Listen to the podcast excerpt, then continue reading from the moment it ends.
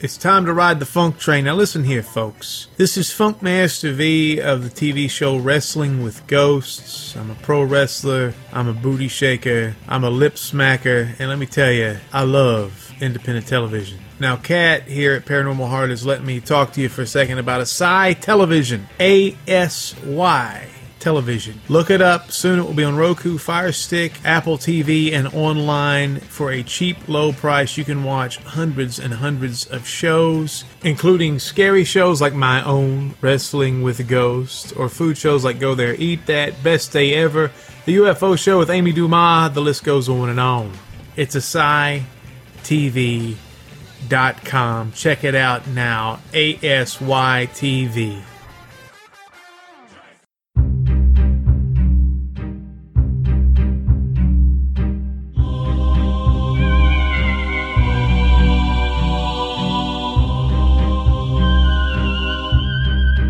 Welcome to Paranormal Heart, a place where people can talk about their paranormal experiences.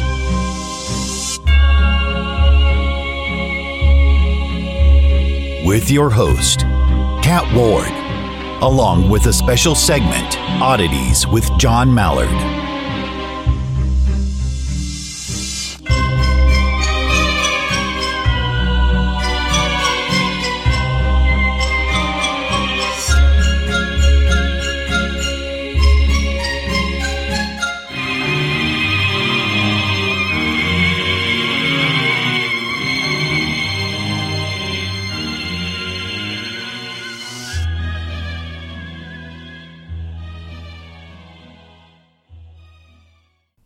Welcome back, folks, to Paranormal Heart. You already know where to find us, but for you new listeners, you can find us on the second and last Sunday of each month on Podbean and YouTube. You can also find us on sparkradionet.work, iTunes, Stitcher, Podchaser, and anywhere you find fine podcasts. Well, guys, I tell you, Mother Nature is certainly not herself right here in the Ottawa Valley. The weather has been crazy here this past week.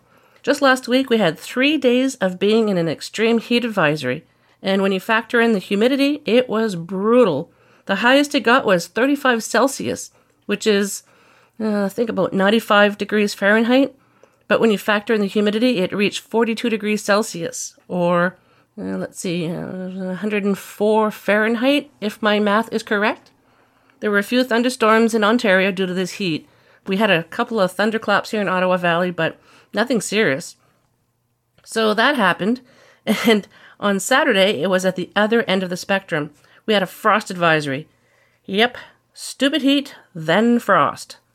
The heat we had was unusual for this time of year, but yes, here in Canada, it can get that hot in the summertime.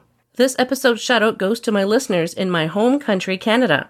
The majority of you wonderful listeners are all over the world, but I have to thank my fellow Canadians too.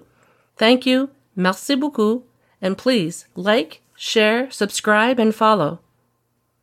Well, folks, has some sad news. I have to announce that the oddities this episode will be the last one.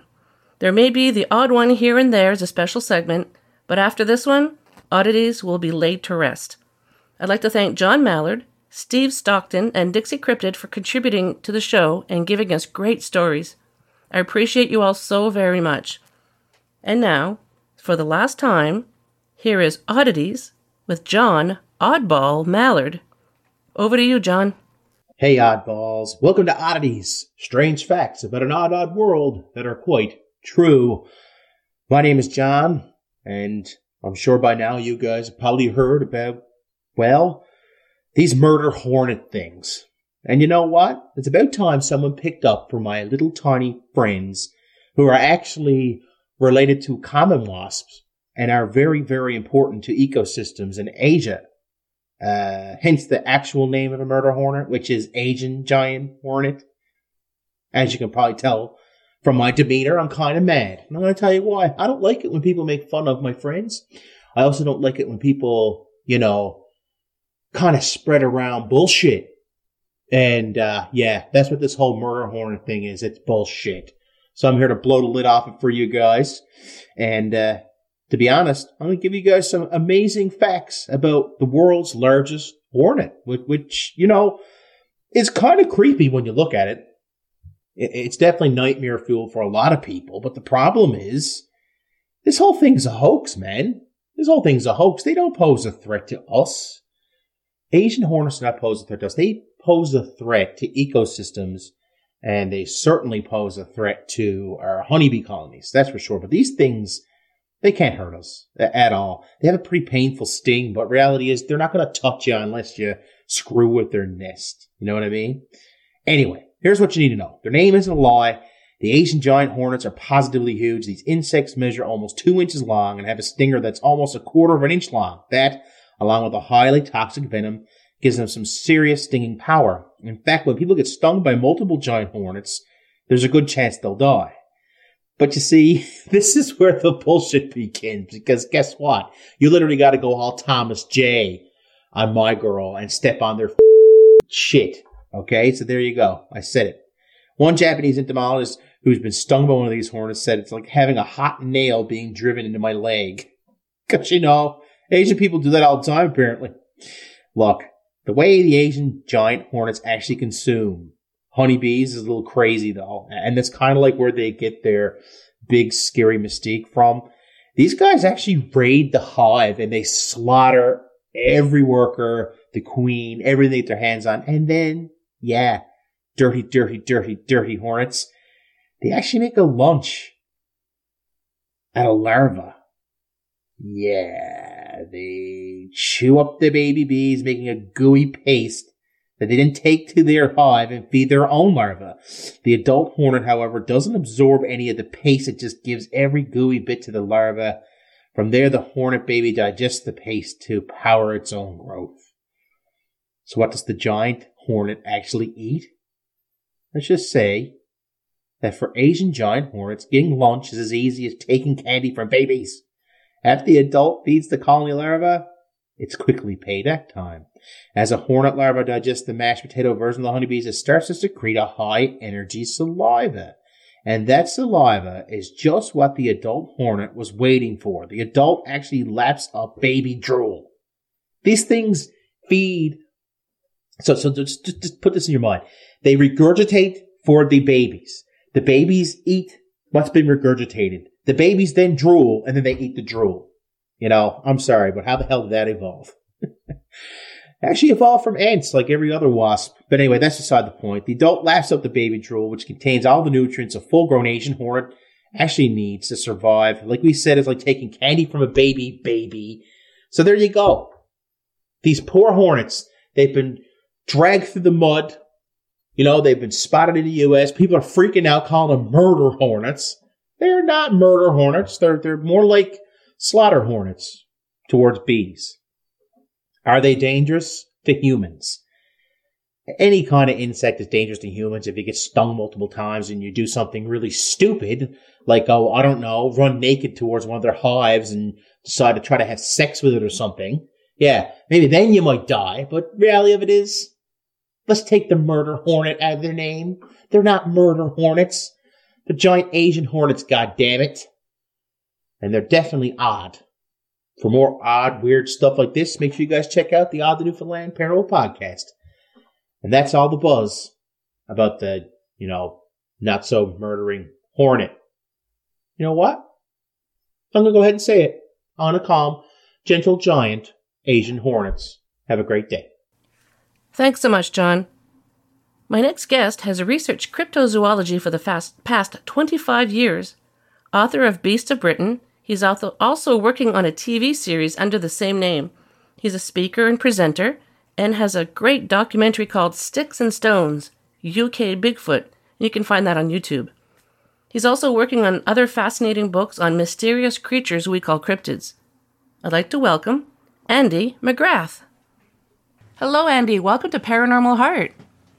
Hi, hi, Kat. How are you doing? Happy I'm to doing be here. Well. I'm so happy that you're here. Uh, took some time. My apologies. I got the uh, time zone a little confused today, uh, but we're here. I think it's that hour jumps back, hour jumps forward difference happens at different Oh, points in the year in different parts of the world. It does. So there's a point when we're six hours difference, and there's a point when we're five hours different, and there's a point where we've switched over and you guys haven't yet. I think there's a little gap. I forget the date, but there's a little gap where it's six and five, but we're not quite sure where the crossover is. But it's happened now, definitely. Yes, we're I never even thought of that. Yes. Oh Yeah, well, but yeah. we're here. Yes, yes, I'm very happy to be too. So I had heard you on uh, Brian Bowden's show with uh, Ron Murphy. I think Ron Ron was on there as well because he's not always on. He's not always on Nobubumi. Absolutely love that interview, and I just had to contact you and uh, have a chat with you as well. Well, I'm very happy that you did. Love Ron and Brian, of course. Um, brothers from other mothers and all that, Yes. that um, kind of stuff. They are two guys after my own heart. They're all hard and completely genuine, and that's um, that's something that's lacking sometimes in in these realms in which we inhabit. So it's it's nice to always have it direct and on the chin, and with the kind of care and tact that they put into it too. It's very very lovely. Agreed. Um, I refer to Brian as Uncle Brian. Uh, we're not even related.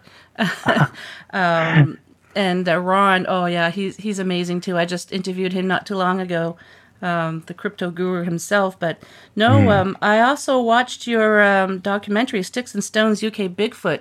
Brilliant. And I absolutely love your approach to your investigations. What really drew me to um, your your style when I heard you on Nobubumi was uh, when you mentioned that you put apples out and uh, people say, "Oh, the next day the apples are gone." Bigfoot took them. Well, no, there are other creatures in the forest who actually eat apples, so it's not necessarily Bigfoot. And I thought, oh, what a wonderful approach! I love that's that's my way of thinking as well, because I'm also a paranormal Yeah. investigator, so I don't always um, react just because I get um, whatever evidence I have. I'm, I also want to look behind the evidence. So I really, really like that. So please do tell us more about your research. Well, that particular, um, when I first started getting into uh, British Bigfoot, at least, and it was something, it's a phenomenon I was very unaware of. I'd heard one or two reports in the past, but I, I just saw them as kind of pop culture, urban legends, and things like that. And I met a lady called uh, Deborah Hatswell, a guy called Neil Young, you might recognize from the British Finding Bigfoot British episode. Um, who had the sighting up in the Harwood Forest. Very nice guy. Deborah Hatswell, very nice lady. And a, a few others in the community as well. And she'd created this map. She was a Bigfoot witness in the 1980s in the Salford, a place near Manchester, of all places, um, near the River Irwell, in a country park. She'd had this teenage sighting of this Bigfoot like creature before she even knew what a Bigfoot was and um, you know it affected her whole life. she'd gone searching, and eventually she joined the British Bigfoot Research Group, uh, which was founded by Adam Bird, and she had started to create this map over time. You know, uh, finally it, it moved to Google and it pinpointed each site around the, the country and published the witnesses' testimony in their own words. You know, sometimes firsthand, sometimes secondhand reports, wherever she could find them. Sterling job, wonderful lady. And um, I started looking to, to and, and talking to some witnesses, and I was like, "Wow, this is amazing."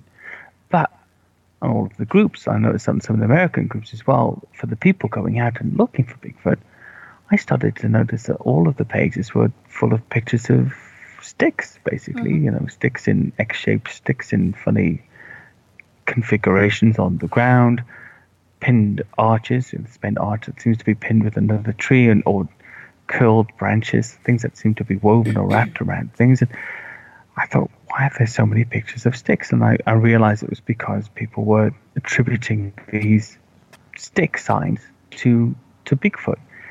Now, I did go out. I did go searching for these things in the early days and and logging them. And I actually had a, a night investigation with a guy called John Spencer in a small, uh, a relatively small patch of forest in Surrey, where we, we found not only many X's and you know, log jumbles, I call them all, uh, stick plunks, you know, where they're all jammed in at different angles. We also found tiny pinned arches that were, you know, supported with uh, with actual sticks uh, from other branches. They were lifted up and supported. I thought this is very curious. There's definitely somebody doing this. But in that same forest, we found bushcraft shelters. We also found um, bushcraft wood stored in different trees, uh, very, uh, very uh, carefully and, and preparedly.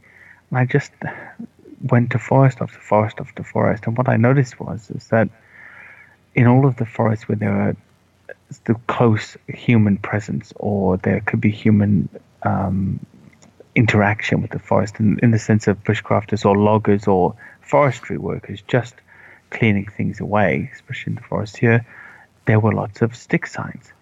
And in all of the forests, as in the ones we went to in Galloway Forest, uh, which is a 400 square mile um, national park uh, in, in, Scotland, which is basically unpeopled, all of the forests there are, are sodden and the moss is about a foot and a half thick and there's ticks everywhere and it's all this kind of pine as well as the new forest but it's a very unpleasant place to be.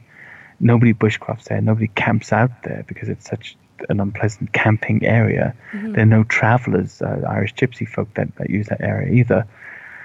There were no stick signs anywhere but there were deer and there other, other things that bigfoot could eat and lots of forest cover. Yet and there have been sightings in the area too of, of bigfoot-like creatures. Um, and yet there were no stick signs, no stick signs at all. And I thought, surely, at least as far as the investigation goes, this is proof positive that these are normally made by people. Now, that's not to say they can't be made by Bigfoot. And I know there are some very large examples of these very same things in the US in certain places. People are attributing to Bigfoot. But the one thing that stands out is they, they weren't there where there was no human interaction. And also, in the places where there was human interaction, we were not finding footprints in the ground around these stick teepees and structures. We were not finding hair or scat or anything else that would indicate the presence of a creature that could be up to 400 pounds plus in weight. Either there was nothing like that, and surely if this big, heavy, even uh, as, as small as the British Bigfoot is purported to be comparatively, uh, five to eight feet tall maximum, it would still leave some trace of itself. And nobody was looking. Nobody said, oh, look, here's a Bigfoot sign, this X or this teepee. Why don't we look on the floor mm-hmm. to see where it stood? It was such a, a sort of an elephant in the room. Why aren't you looking at this? Why isn't anybody checking? Yes. I kept proposing in the groups, why don't you check on the ground? Take a lightweight casting kit with you you know, with the self-insulate, minimally expanding insulating foam and a piece of cardboard and a, and a paperweight or a rock, you can you can cast a print in five minutes. Take stuff out with you. Take little baggies and tweezers and gloves for hairs. Nobody's doing it, and it's because the sticks are a feeder pill. Everybody can go out into the wood and find sticks in strange configurations, and you get a feeder pill. I found evidence of Bigfoot. Bigfoot is in my area. Look, the forest people are back again. The sticks are different today. And I made a joke about it at the time, saying, like, unfortunately, we can't see the trees for the woods. Mm-hmm. that saying is really, it's really, um, it's really poignant here. The saying, we can't see the trees for the woods. We just, we just don't really know what we're doing here. We don't know how wrapped up in this um, in this practice we've become to the point where it's kind of religious. You know, it's given us a religious um, a religious uh, experience of, of, of, a kind. Um, so yeah, and happily stands. if you find sticks in the woods, it, it's only evidence of trees. And that was my final yes. take on it, and I've got a lot of flack for it because again, you know, you're really questioning people's belief. We know when it's belief because they become angry because who wouldn't be angry by you questioning some uh, some reality that they come to believe in? It's um it's not comfortable and it's not very pleasant. No, I think people want to find they they want to believe so badly that they're finding evidence, and I say evidence in quotation marks, mm. everywhere that they look, and they're not questioning the evidence. Yeah, that's right. That's right. And by the way, Ken, it could be evidence it's just not evidence in and of itself. Mm-hmm. That it could be, you know, a, a complementary form of evidence and it, uh, corroborative evidence of some kind. I found this A glyph on the floor, and there was a stick lean and trees that seemed to be pushed into a sort of X, and below that was this huge footprint, not made by a person. Mm-hmm. um, you know, wide, sort of large, long foot, deep into the ground. I cast it. Here we go. You can see the dermal ridges. You know, you can see all these very unusual um, elements of uh, non-human bipedal uh, foot morphology that should be present there. But now nobody's even looking. Nobody even cares. I even put out a challenge about a year ago to say, this is the kind of equipment that you need. Let's all get out into the woods like we are anyway mm. and try to find some tracks around these stick signs. And nothing. Nobody even disputed it, but nobody came back really? to me. And I thought they're not doing it because they know they're not going to be able to find anything. Now, there's over 500 anecdotal reports, witness reports here in the UK. I'm not doubting the witnesses. That's not my job. I'm just saying this form of evidence in relation to, to, to corroborating those particular um, sightings is, is just not valid at present with what we know so far. Yes, I um bef- before anyone uh, starts getting too excited, I'm not uh, questioning people's encounters or what they believe they've they've seen. I'm just asking for people to, um, again, once you've come across evidence, uh, look for other evidence as well. As you said, look mm-hmm. for footprints or scat or something. Or um, have you ever considered? Um, um you said there was lots of ticks uh, have you ever yes. um, collected ticks as well to see what they've been feeding on and perhaps looking at the DNA in, in that respect? I haven't. Um, one, because I, I don't really like to put myself in that close proximity to ticks. Even you. when we were there in Scotland, I, I was practically drinking that, that tick spray, to be honest with you. Oh. um, because, I mean, I know it, it smells dreadful, but I don't want to have tick-borne encephalitis or Lyme disease. I don't blame it's you. Very, very unpleasant, and you you know you keep that crap alive. Um, yeah. So no, I haven't, but I also don't have access to testing facilities to test yeah. those things, and I know where I could get it. It's incredibly expensive and um, and lengthy process to go through. Sorry, I hear someone in the kitchen scraping pots. Oh, so yes. if you if you hear that in the background. I know I can't hear that. okay, I hear it through my headset. I, the headset you, picks everything up. You've put him to work. Yes, I think maybe perhaps someone's preparing supper, which I'm not oh, complaining because okay. I don't have to do it. that's okay. I can't hear it, by the way. Okay, good. Let's hope the audio doesn't as well. No, um, no, not at all. Were you um like for the um the documentary, you said there was lots of moss. Um, even if there were Bigfoot there, would you actually be able to find footprints? Because the moss, uh, it would probably be very difficult for any footprints to be able to, to stay because the moss would just kind of, it's so spongy. In the pine forests, it was very, very wet, and that's where it was very mossy because they generally tend to have sort of troughs in between the the roots. And yes, I don't think so. Although there were many places where if something heavy had stepped in, where it was quite wet and muddy too, it would have stayed for some time, which we noticed with our own footprints. We didn't mm. manage to capture on camera, but there were many areas where they it could be captured in there, as you have these kind of peaks and troughs in the plantation pine, which I, I think would have been very, very valid. Um, there are there are obviously very varied woods and forests in this area too that we visited, and there it's it's muddier but still full of ticks. It's an unpleasant place to be. And I think this is because of the large deer population in Scotland. And um, it's just a very wild place where, uh, for the most part, you know, you still have um, the animals rule the roost. And that's, um, that's the way it should be. Now, one of the funny things we had there, actually, even as we hiked over the mountain in the middle of the night to do this uh, night investigation, as we come out into this this big open area, we could see as the sun came up over the hills, and there's a point at the beginning of the documentary where it actually it opens with the end of this night hike. I'm standing there, and the sun comes up over um, over the hills beyond. I was actually covered in midges, these tiny, tiny biting flies that you get in Scotland oh, by the yeah. thousands, and trying to keep still, look uh. focused. But I was just desperate to wipe my face off.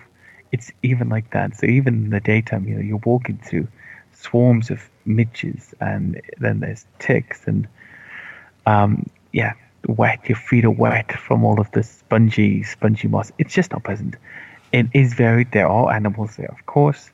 There may be Bigfoot there. There's been several sightings in this area, which I can't corroborate, but they're anecdotal sightings that seem interesting. But you know, it's um, it's not a great place for stick signs, and I just, I really thought, well, perhaps this is because they don't make them. Maybe we make them, and that's what we're we're describing here in the UK, at least, anyway. Uh, I wonder if um, if Bigfoot is as intelligent as uh, many believe. Perhaps Bigfoot doesn't even want to live in that environment because of the ticks. Well, Who knows? yeah, who knows? There's the possibility, but of course, as far as our anecdotal reports go, there are sightings uh, in in the Scottish Highlands. You know, quite a few significant ones. There's a very good witness um, that was in Christopher Turner's elusive documentary called Charmaine Fraser, uh, who witnessed one in Scotland, I believe. It may have been in Ayrshire also. I'll, have to check on that for you as a child, she witnessed one in the forest, and she was she was I think she was off to, to get something for her grandparents, and as she was returning, she saw the back of this big, tall, hairy hominid standing, you know, with its back turned to her in the forest, terrified, and stayed with her for the rest of her life. Um, there was also very recently I received a report in um, in Ayrshire, also um, in a place called near Bal- Farm, uh, which is um, it's in the hamlet of Straiton in Ayrshire or Stratton, of some poachers uh, being in a forest overnight and and running for help to a, a local farm, uh, saying that they'd witnessed a very very um, tall man-like creature on two legs bipedal, very big and looming in the forest at night in the dark. Uh, they thought around nine feet tall, but she had wondered if perhaps it was shorter. That was a, a state of shock that they were in. But clearly, it's something big and dark and bipedal and scary in size had run them out of the forest. Um, she even this uh, this local lady who lived in this farm, this very isolated farm. Uh, the two men had run to in their panic, banging on her door. She even said that they they came running out of the woods like two wee frightened schoolgirls. They were in a very agitated and nervous state. And that's really, I mean, in a sense, um, without being sexist, that's that's a lady opening the door at night to two strange men, saying that they were very frightened. Mm-hmm. You know, I mean, clearly they must have been very, very scared. So, you know, there's you have to remember Scotland. It's it's, uh, it's a trifling 1.9 percent of its landmass is devoted to urban sprawl. The rest is just open land, and that's um, it's it's a big area. It's a big area with not many people in. So yeah, great, some great sightings up there. There's also um, a fantastic sighting. You may have heard me speak of this one before. Um, in Abernethy Forest, this is this area is closer to Loch Ness, not so far from Loch Ness and uh, this was made by a primate keeper 2012 i mention it all the time because it's such, just such a good um, qualification of a sighting that somebody had worked with primates in some very big zoos in the uk for 37 years would have seen this creature and, and described it uh, so well um, his name is slightly disguised his name is hal smith and um, he'd worked as i say in zoos for for about 37 years. And he was retired eventually because he was beaten, almost beaten to death by a chimp. And he was badly injured. Oh. He retired, and his, him and his brother afterwards, they used to always enjoy wild camping in Scotland. After my description, why would they? But um, yes, they still Yes. went there while camping. And uh, I guess they don't call it wild for no reason. And um, they were up there in 2012 in August, and they were uh, they went out hunting with just small air rifles because we don't really have guns so much here. The rabbit hunting in um, something they were calling the rabbit field uh, because there were so many rabbits. And the next morning we were going to catch their own breakfast. And they headed towards this huge blackberry bush they noticed the night before.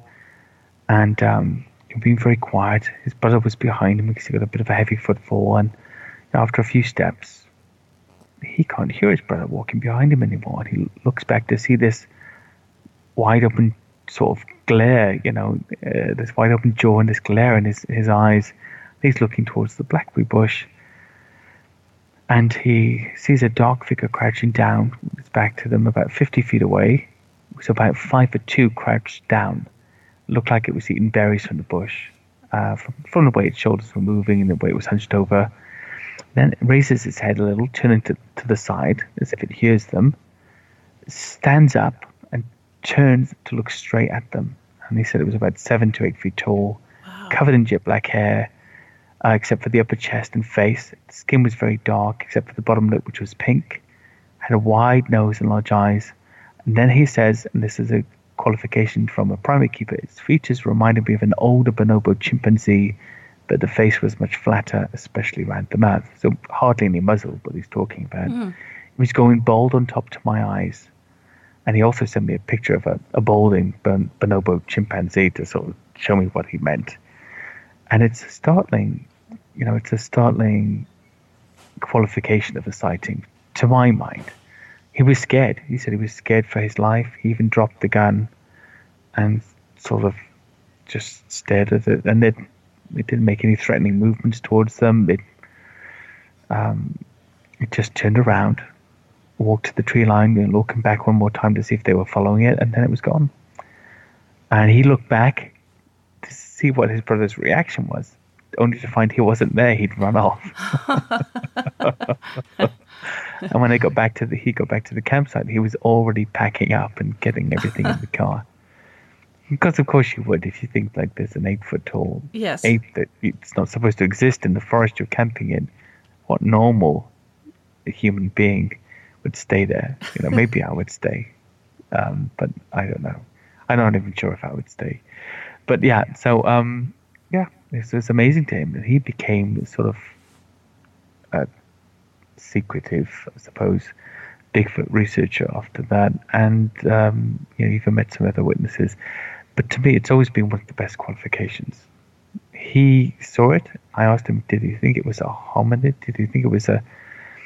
Did he think it was simian or hominid? And he said, to his eyes, what he saw was a simian, and not a hominid. It was not human in any form. To me, it was just a big ape, like a very upright gorilla, and the arms and thighs were huge, just like a gorilla, but the face was much flatter, but still very ape-like. And that was his take on the whole situation. He saw an ape. Now that could be his prejudice, by the way, because he's so used to dealing with apes. He could translate what he saw to ape. Hmm. I think they're apes, so it was a good qualification for me. But that was his. That was his take. I saw a huge bipedal ape I'd never experienced before or knew to known to exist uh, in my 37 years as a, as a primate keeper. Interesting. That's very interesting. Mm. I um, Scotland. I didn't even know before I heard your uh, interview on Nobubumi that the I had heard a little bit about Bigfoot over in the UK, but I hadn't heard a whole lot. So that really intrigued me. Uh, do you get many encounters there? I think you had said there was 500. Was that just in Scotland? No, um, Deborah Hatswell's map has over 500 now. I think they seem to, to cover around about 40, 50 year period with some very historical ones. There's a no, there's um, controversy about the, the newness, the relative newness of the sightings, but you could also put a lot of that down to the, to it being such a small community and one of the main collectors having our own sighting only, you know, around about three and a half decades ago, uh, or almost four decades ago. So I don't know. There is historically we do have something called the Woodwose and the Green Man. And the Woodwose they were hairy forest-like creatures that um, were meant to inhabit or, or rule the forest in some way. They do appear on lots of the tapestries and the noble heraldry of our European noble families, our European uh, our noble families, and European noble families um, throughout the middle, you know, the, the medieval period and the Middle Ages. Um, and they're also all over our cathedrals and churches. There's carvings of them in wood and stone and bas reliefs in place of gargoyles and, and things like that. Hmm. So that's very interesting. Some of them are very, very um, man-like but covered in hair in a stylistic sort of way. Others are very conical, head-shaped, man-like figures covered in hair and look very ape-like. And this, of course, would be going back to a time when we weren't really aware of apes mm-hmm. in this part of the world. So there could be some qualification there, but there are many other ancient pagan things wrapped into it, often pictured carrying a club, for instance. But that's also a you know that's also a, an ancient uh, pagan depiction of Heracles or Janus, which the ah. the Romans would have brought here. So there could be some ex- explanation for that particular representation or the, the, the, derivation of it into the woodwose. You know, I'm just trying to be honest about it. Mm. But at least there is something there that says hundreds of years ago, we were, whether it's first or second hand, depicting and drawing and carving hairy, tall bipedal men in this country. It's fascinating how this creature is seems to be all over the globe. Um, you know, Australia even has mm. what they refer to as the Yowie. Yowie. It's just yeah. fascinating. Yeah. Yeah. I mean, it, there has is. there has to be something because ev- everyone seems to have the same creature. We have to think: is it like, is it like dragon lore? Mm. So the the points behind dragon lore are either the um, the symmetry between different dragon legends or different dragon depictions all around the world is because people saw a very similar animal, or the human race as a whole has very similar uh, monsters in mind, since we're all related, so to speak. Mm-hmm. Uh, uh, in the way they depict things, that monstrous things tend to have a, a certain similar elaboration. I think it's more to do with, especially coming from a place like Wales where I grew up, where we have a dragon on our flag. Um, you know, however anatomically uh, incorrect it may be to a pterosaur, it at least has the diamond-shaped tail, which most pterosaurs, you know, weren't known to have in fossils until you know, a short time ago, and that flag is quite old. So uh, that depiction is quite old. So there's something in that, perhaps. Mm-hmm. It could be an accident. The wyvern, the griffin, all of these different um, representations of dragons you know, throughout Britain and Europe seem to be, in many respects, very close to you know, large dinosaur lizards or, or pterosaurs.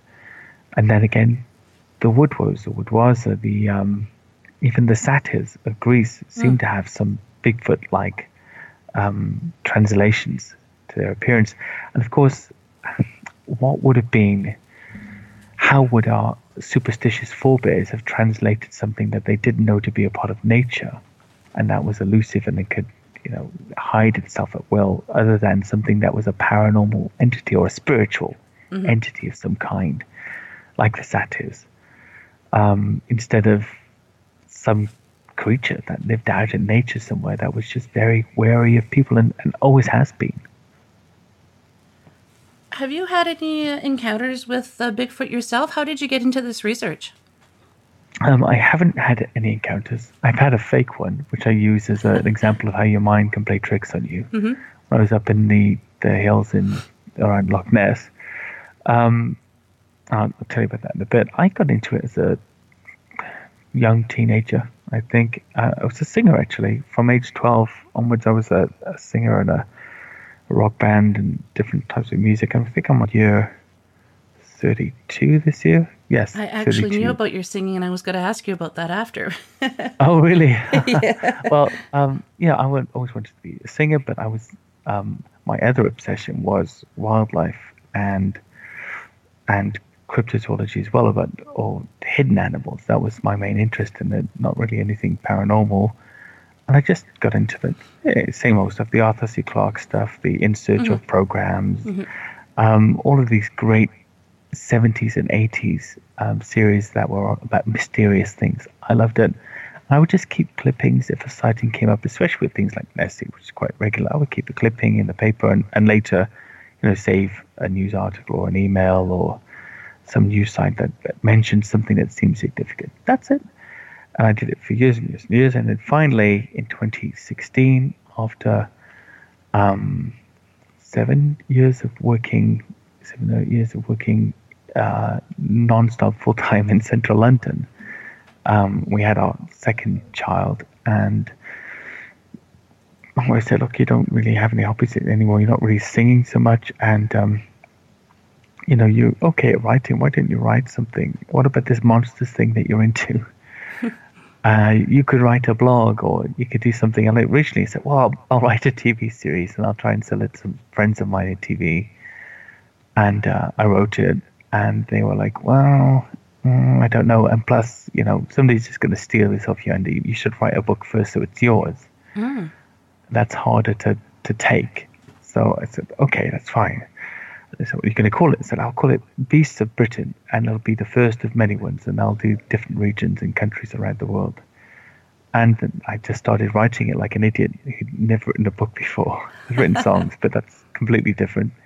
And uh, which probably is explains the the horrible addiction to um, rhyming and alliteration that, that's present throughout the entire text of the book. um, and I, am not going to stop. I just can't. If it, there's some sort of possibility of alliteration and. I just have to take it. I just can't. Um, I can't resist it. Anyway, so I started writing it. I wrote the first one, and I had a there was a um, a cryptozoological uh, organization here, a very old one called the CFZ, Center for Fortean Zoology. So more of a Fortean group, really, but for animals. Hmm. And uh, Jon Downes was the leader of that, and he said, "Yeah, we'll publish your book. Just write it, and then with the script. They published lots of people like Nick Redfern and Karl Shuker and whoever else, uh, Richard Freeman. And um, I sent it to him when it was finished, and he said, "Well, look, we're really busy. We can't. Uh, we, there's no way we can do this before six months from now." And I said, "Well, that's no good. I've told people it's coming. I've been releasing blogs from the book while I've been writing all the way along and doing interviews. So I was interviewing mm. and writing."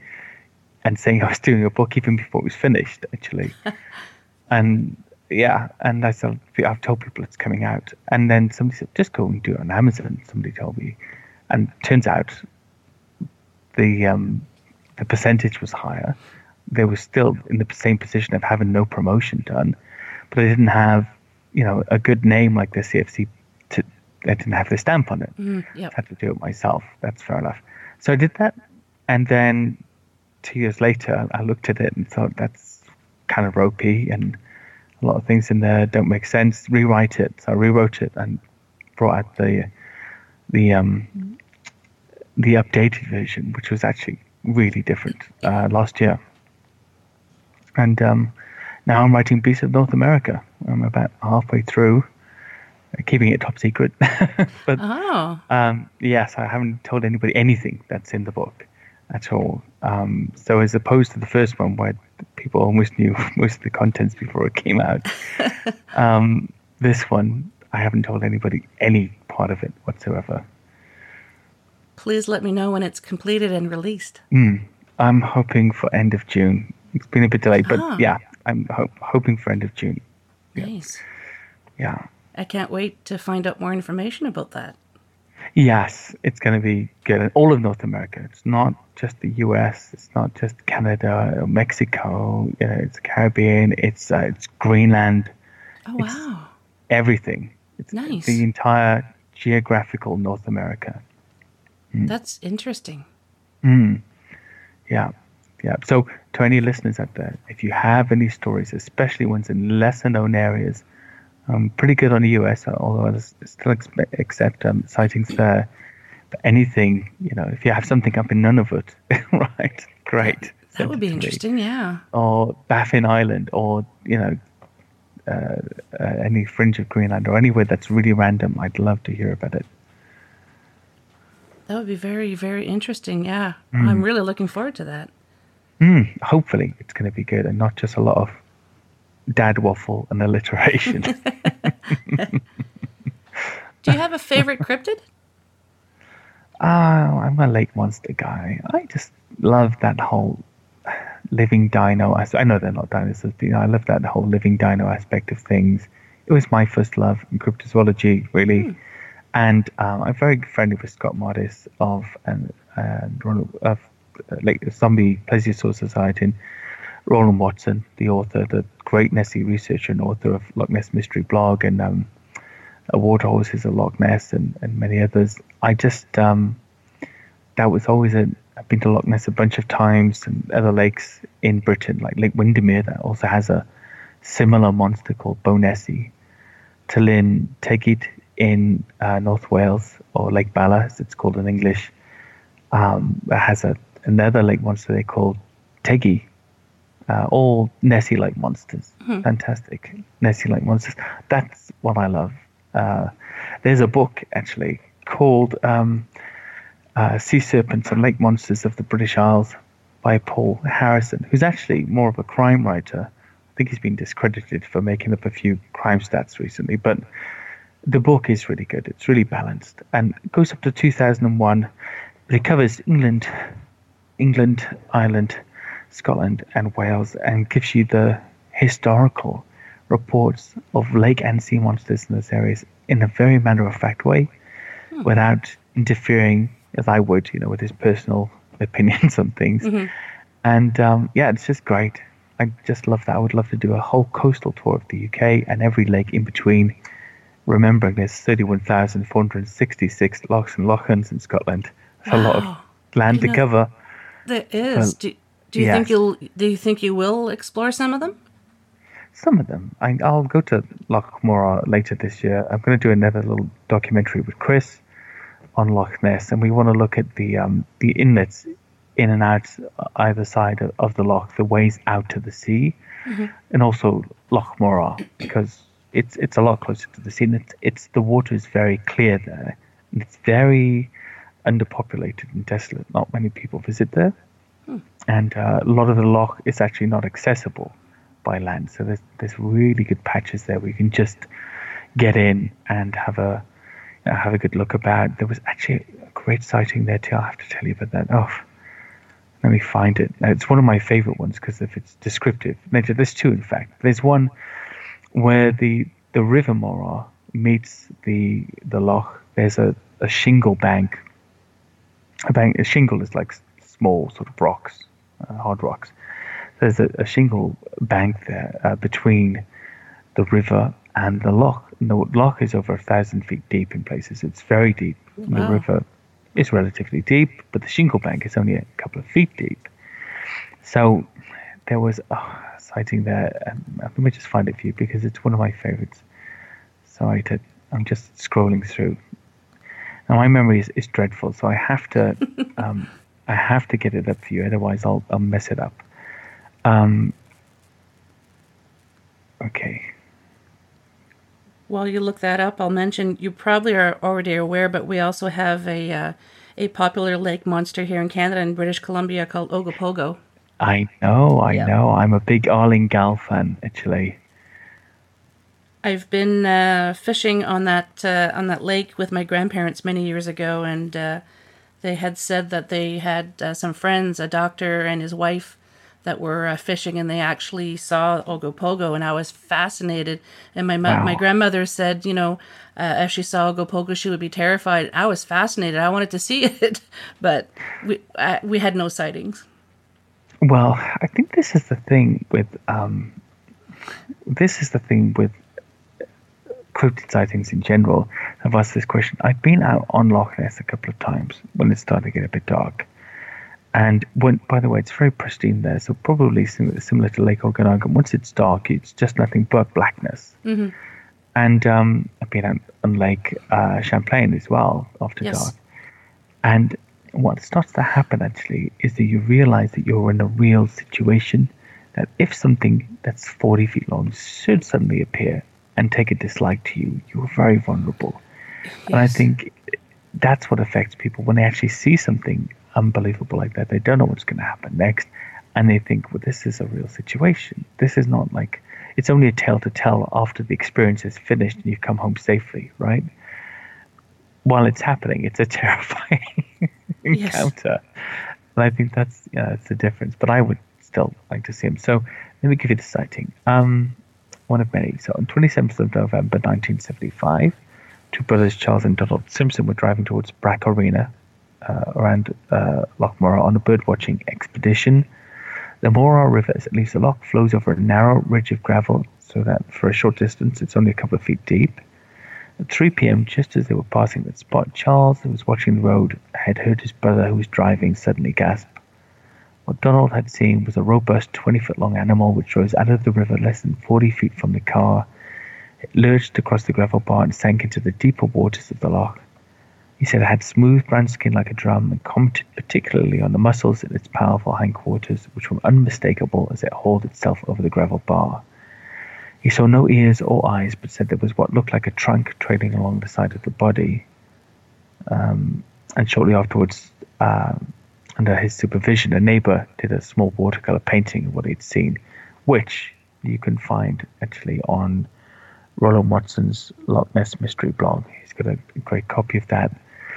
And then there's another one, just very quickly, by uh, a joiner from Edinburgh called Robert Duff and he had what qualified as the clearest sighting of the animal on 8th of July 1969, fishing from a boat in Meoble Bay on the southern shore, where the water is no more than 16 feet deep and crystal clear. He spotted a monster lizard lying motionless on loch's white leaf-strewn bottom, looking up at him. Estimated the creature was 20 feet long, with a snake-like earless head, slit eyes, and a wide mouth. His body was grey-brown with rough skin, and it had four limbs, with three toes visible on each front foot, plus a tail. Hmm. So unnerved that he left the area immediately. Who can blame him? In a small rowing boat in 16 feet of water, there's a 20 foot lizard beneath wow. you. You might, you know, you might leave the area. There's many more, but Morar to me is, is it's exciting because at least you can see, and in Loch Ness you can't see anything. The peat completely stains the water it's someplace I've always wanted to go to is uh, Scotland because I think I had mentioned to you before my grandfather was born in uh, Oban, and uh, oh. I've always I've always wanted to go there to to see where my grandfather grew up as a young lad, um, and you know and visit all these places, uh, Loch Ness, and go all over the UK. Um, but so far, I have not had the pleasure of going, but it definitely is on the top of my bucket list. I'm sure you will. I think you'll probably find a lot of the topography very similar on the smaller scale to, to Canada. That's to be honest with you, hmm. yeah, I would imagine that that Scots would be very happy in Canada, Highlanders especially in Canada, and, and vice versa. Yeah, really, it's um, yeah, but yeah, that whole area open all around there, it's it's beautiful. And it really is very beautiful. I think that's right on the coast, actually, open, isn't it? Yes. Yeah, um, from what I understand, it's a. It used to be a fishing community. I don't know if it still is now. Yeah, it's, uh, I think I'm sure it's near Loch Linnhe actually. Um, I'll bring it up now. Yeah, it's not far from there. It's actually in the main. You've got the main sort of sea there, but it's it's definitely near Loch Linnhe. Anyway. It's funny. Yeah. For years, my father and I were mispronouncing it because of the way it's spelt. We kept saying it was a, a Boyne, and finally um, I met someone from Scotland and they said, Where? And and I spelt it and they said, Oh no, no, no, that's Oban. I was like, Oh, okay. Yeah, yeah. The the Celtic, the Scottish Celtic yeah. is very difficult. very yeah. I mean, I grew up in Wales where they have Welsh and that's very hard. And essentially, if you don't know the pronunciation of the alphabet, you're lost. Yeah. Um, yeah, definitely lost. There's a well, few places I mean, like that in Canada yeah. as well. Mm, I'm sure. I'm sure. Would those be named by, by local tribes, the places that are difficult to pronounce, or by different European uh, settlers? Yes, yes. It's fascinating how uh, I was just telling this to my daughter the other day. Um, how over in England and Scotland, uh, there's so many different accents depending what part you're from and it's such mm. a small it's such a small area compared to canada and so many different accents well they did a, a genetic test here uh, very recently in the uk where they were uh, I don't know where they got the samples from, maybe from from ancient burials and things like that. But they were able to um, test people in different regions in different areas of the UK And what they saw was that genetically, the the current homogenous population, anyway, that of um, native Brits, mm. were almost exactly genetically the same as the people who inhabited that area a thousand years ago. Really? And so most people had stayed within their region throughout the country, apart from you know big hub centers of big cities and mm-hmm. things like that. Most people were the same in every area from a thousand years ago. So people lived up in uh, Lancashire or um, Yorkshire or these different places were the same people who were there a thousand years ago genetically. And of course, That's you've got not four races, but six six races in the UK actually. So with their own languages, you have the English, you have the Welsh, you have the Scottish, uh, the Northern Irish, you know, technically. Mm-hmm. Then you have the Manx and the Cornish, also two Celtic peoples with their own language, although they're almost extinct, those languages now, they're still genetically different peoples. That's, that's the genetic original makeup. And even that is vastly reduced from what it used to be. And if you look at the UK, it's uh, the different accents, especially, it's a testimony to invasion and mm-hmm. tribalism.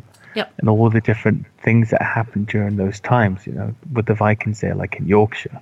Even York, York is a Viking word, I think and parts of Scotland. And then further towards the west, it's very much more Celtic because those places were hard to get into. People are smaller, you know, um, darker, for example. Interesting. It's very interesting. Mm. Do you th- do you think um, where there's such a diverse um, ethnicity, I guess, for lack of a better term, uh, perhaps there was a time where people brought their own myths and legends with them, and that's where some of the the crypto the cryptids uh, come from today. I think definitely yes, and I think it's also probably responsible. Um, if you look back into the different states in the U.S. and which you know which uh, settlers originated there, mm-hmm. I mean, I mean uh, settled there in large numbers, you'd find many of the European myths and legends were just transported with those peoples and kept alive in some respect. Uh, things like Dogman, especially mm-hmm. werewolves. That's just nothing but a werewolf. I did, yep. There's a chapter in the book, uh, Beasts of Britain called Dogman rebranding the werewolf. It's just surely it's just a less embarrassing thing to say um, than werewolf. You say werewolf, you're a bit crazy. You say Dogman, so well, what's that? It's kind of a creature, mm-hmm. isn't it? Um, but European folklore which is essentially the backbone of, you know, um, white America anyway, um, mm-hmm. and their, their, their myths and legends, is werewolf folklore. that's um, that's that's the whole background of it. So, you know, did has the resurgence of Dogman led to the resurgence of those types of things over here too, or is this some origination point in Europe for American interest in Bigfoot and Dogman. You know, the Woodwose, the Green Man, the Wild Man. I don't really know. Either these things were always with us everywhere. And um, in this interconnected world, we're just starting to be able to communicate, share those stories mm-hmm. more openly, or the stories are influencing one another. Now, I will tell you one thing about the book, Beast of North America. There's a chapter actually called Forever Finding Bigfoot. And it's just about um, where this resurgence came from in recent years, and how, in fact, you can base the whole, almost the entire cryptozoological conference community, anyway, an online community, on the success of that show almost 10 years ago. That probably there would be nothing in existence right now. Most of these podcasts we wouldn't be doing, exactly. you know, whatever the show was for its worth. Mm-hmm. It it normalized things, it expanded things at a time when people were still in chat rooms, right? Yes. Um, yeah, so it's it's an interesting concept, and I, I would like to talk to Cliff and Bob about that at some point. You know, what would do you realize where we would be right now if this show that was a bit uncomfortable for you at points and you know pulled your your um, morals to the edge now and again, you had to rein in. Mm-hmm. If the show hadn't taken off, where would everybody else be? And that's what I'm interested in cryptozoology. What is the origination point? When Loren Coleman said in 2008 or 9, there may be a, an alligator, I think that's the day, I could be wrong, um, explosion in New York sewers. of Hmm. um, you know rogue alligators, and people would be in danger of getting attacked. I don't know exactly what he said, but there was a suggestion there could be a population explosion.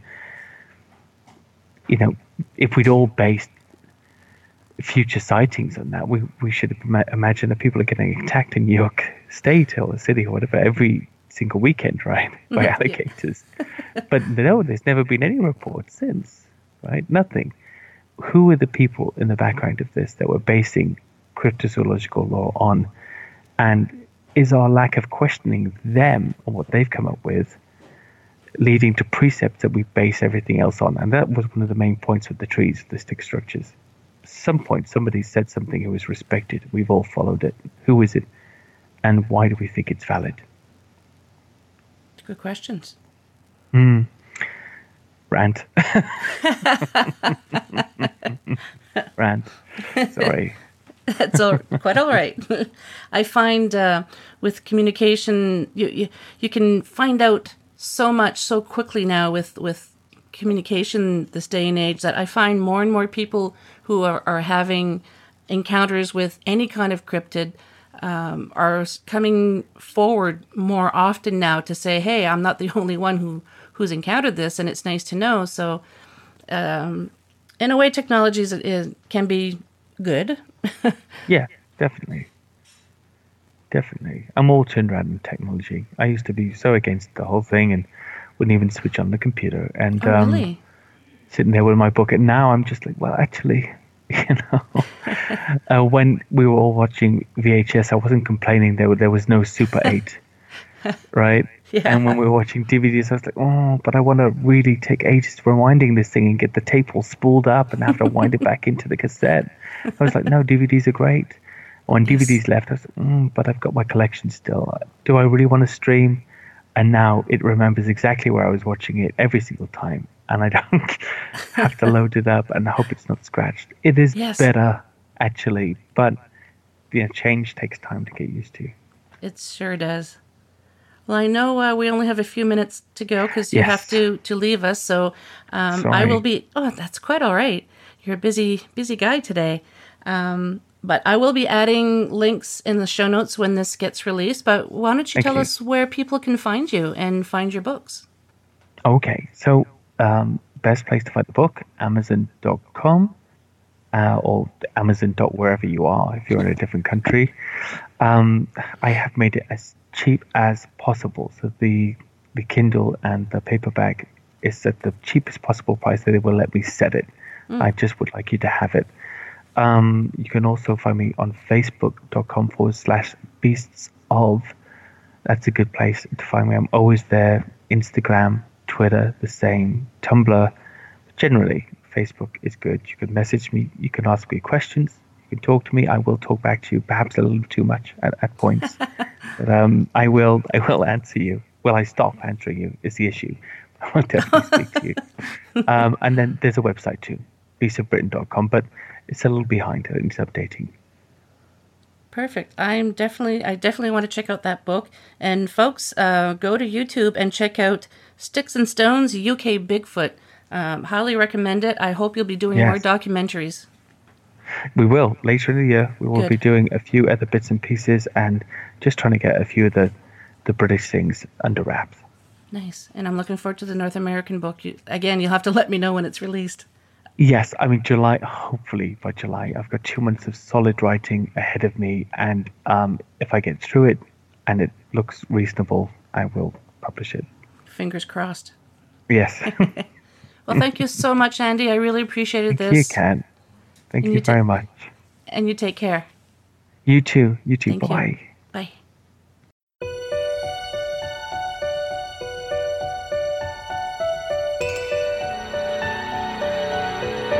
Well, we've made it to the end of another episode. Thanks so much for listening. Until next time, take care of each other. And if you'd like to be on the show or have questions and comments, just drop me an email, paranormalheart13 at gmail.com. I'd love to hear from